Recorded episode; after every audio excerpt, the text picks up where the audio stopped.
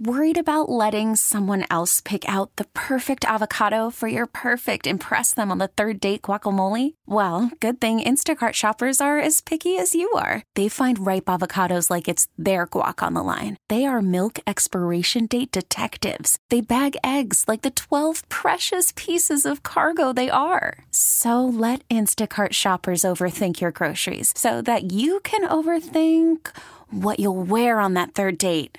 Download the Instacart app to get free delivery on your first three orders while supplies last. Minimum $10 per order, additional term supply.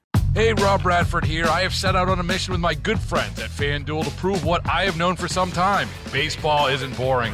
Now I have a daily podcast to prove it with some of the most notable people in the baseball world screaming baseball isn't boring from the mountaintops or at least agreeing to come on our show. Players, managers, GMs, and yes, even the commissioner of baseball, Rob Manfred. It has been a constant wave of baseball's most powerful voices. So join the revolution, subscribe, and soak in Baseball Isn't Boring. Listen on your Audacy app or wherever you get your podcast. You'll be glad you did.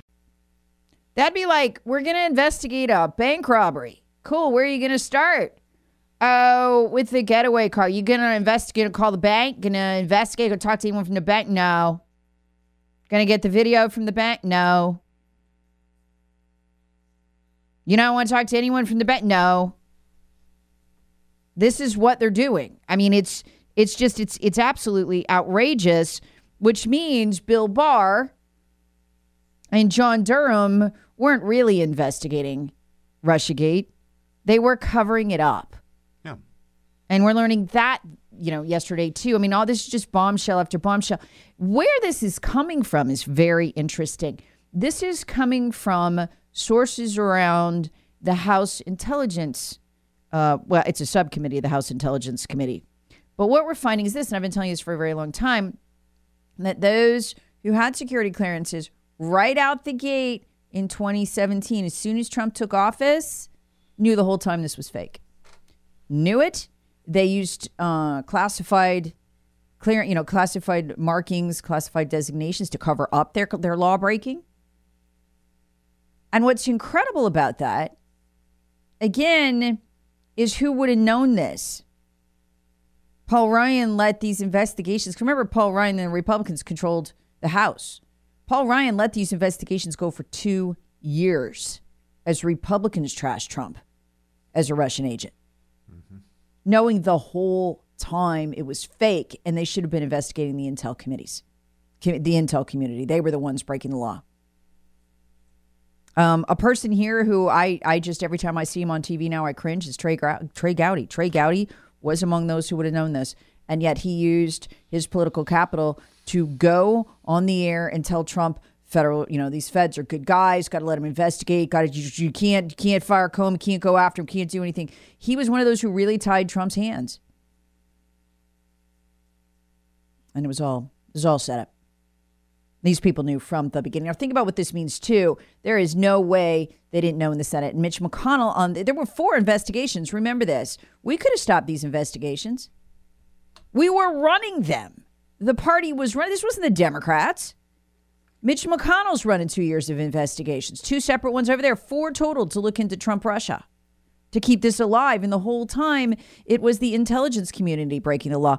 Do you remember, Lee, that the whole story we've been told, it's a total lie, is that George Papadopoulos was out there, man. Yeah, yeah. He was trying to help the Russians and he had all these Russian connections right. and he was trying to get poor Hillary. Australian intelligence yeah. where that came from. And that, that was theoretically. Yeah, Australian intelligence was so alarmed by these Russians that they contacted us, you see, to let us know about these terrible Russians.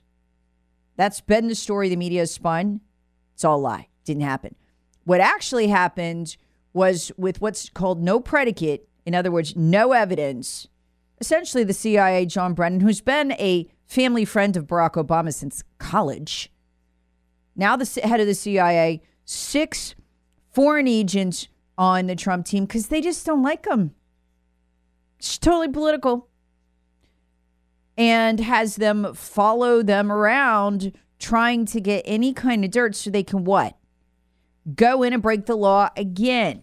That's why Shellenberger writes illegal wiretapping. They go into the FISA court, they perjure themselves uh, before the court. That is a felony. Every time they did it, they did it four times that we know of, lying to get the wiretaps to spy on Trump some more. These people should be in prison. It is an outrage every day they're not in prison. Here's a question. If you're with the FISA court and you're reading this, clear, unmistakable evidence of crimes that have been committed in your system. Who oversees the FISA court? Anybody know? John Roberts, Bush guy, Bush appointee. So corrupt. Where's Roberts this morning? Where's the demand from the Justice, you know, Department? These people need to be indicted for perjury. I mean, we got them dead to rights on perjury. Those are felonies. You get you get Brennan, you get Comey, uh, you get Rod Rosenstein, you get all these people. They didn't have this intelligence, and they told the FISA court they did to get the ability to spy on Trump, try to take him down. Yeah. So we're looking at. I mean, this doesn't just implicate the FBI and the CIA in crimes, literally making up the Russia collusion hoax. This implicates the FISA court system. In at a minimum, knowing, tolerating, winking at the crimes committed before the FISA court. This implicates John Roberts. I mean, think about this is what's so staggering. Think about how many people have to be corrupt to pull this off. It's got to be John Roberts, who unfortunately is our Supreme Court Chief Justice, two heads of the CIA, two heads of the FBI, and uh, all of the foreign intel agencies that are working with the swamp, working with the evil cabal to uh, literally violate the, the, the rights of half the country. So anybody who tells you, oh, there's not global government, that's a conspiracy theory. Not this morning. And here's the crazy thing this isn't coming from us. This is coming from Taibbi and Shellenberger, two reporters who are hardcore liberals. I mean, Shellenberger ran for governor of California as a Democrat. So chew on that. Hey, Rob Bradford here. I have set out on a mission with my good friends at FanDuel to prove what I have known for some time baseball isn't boring.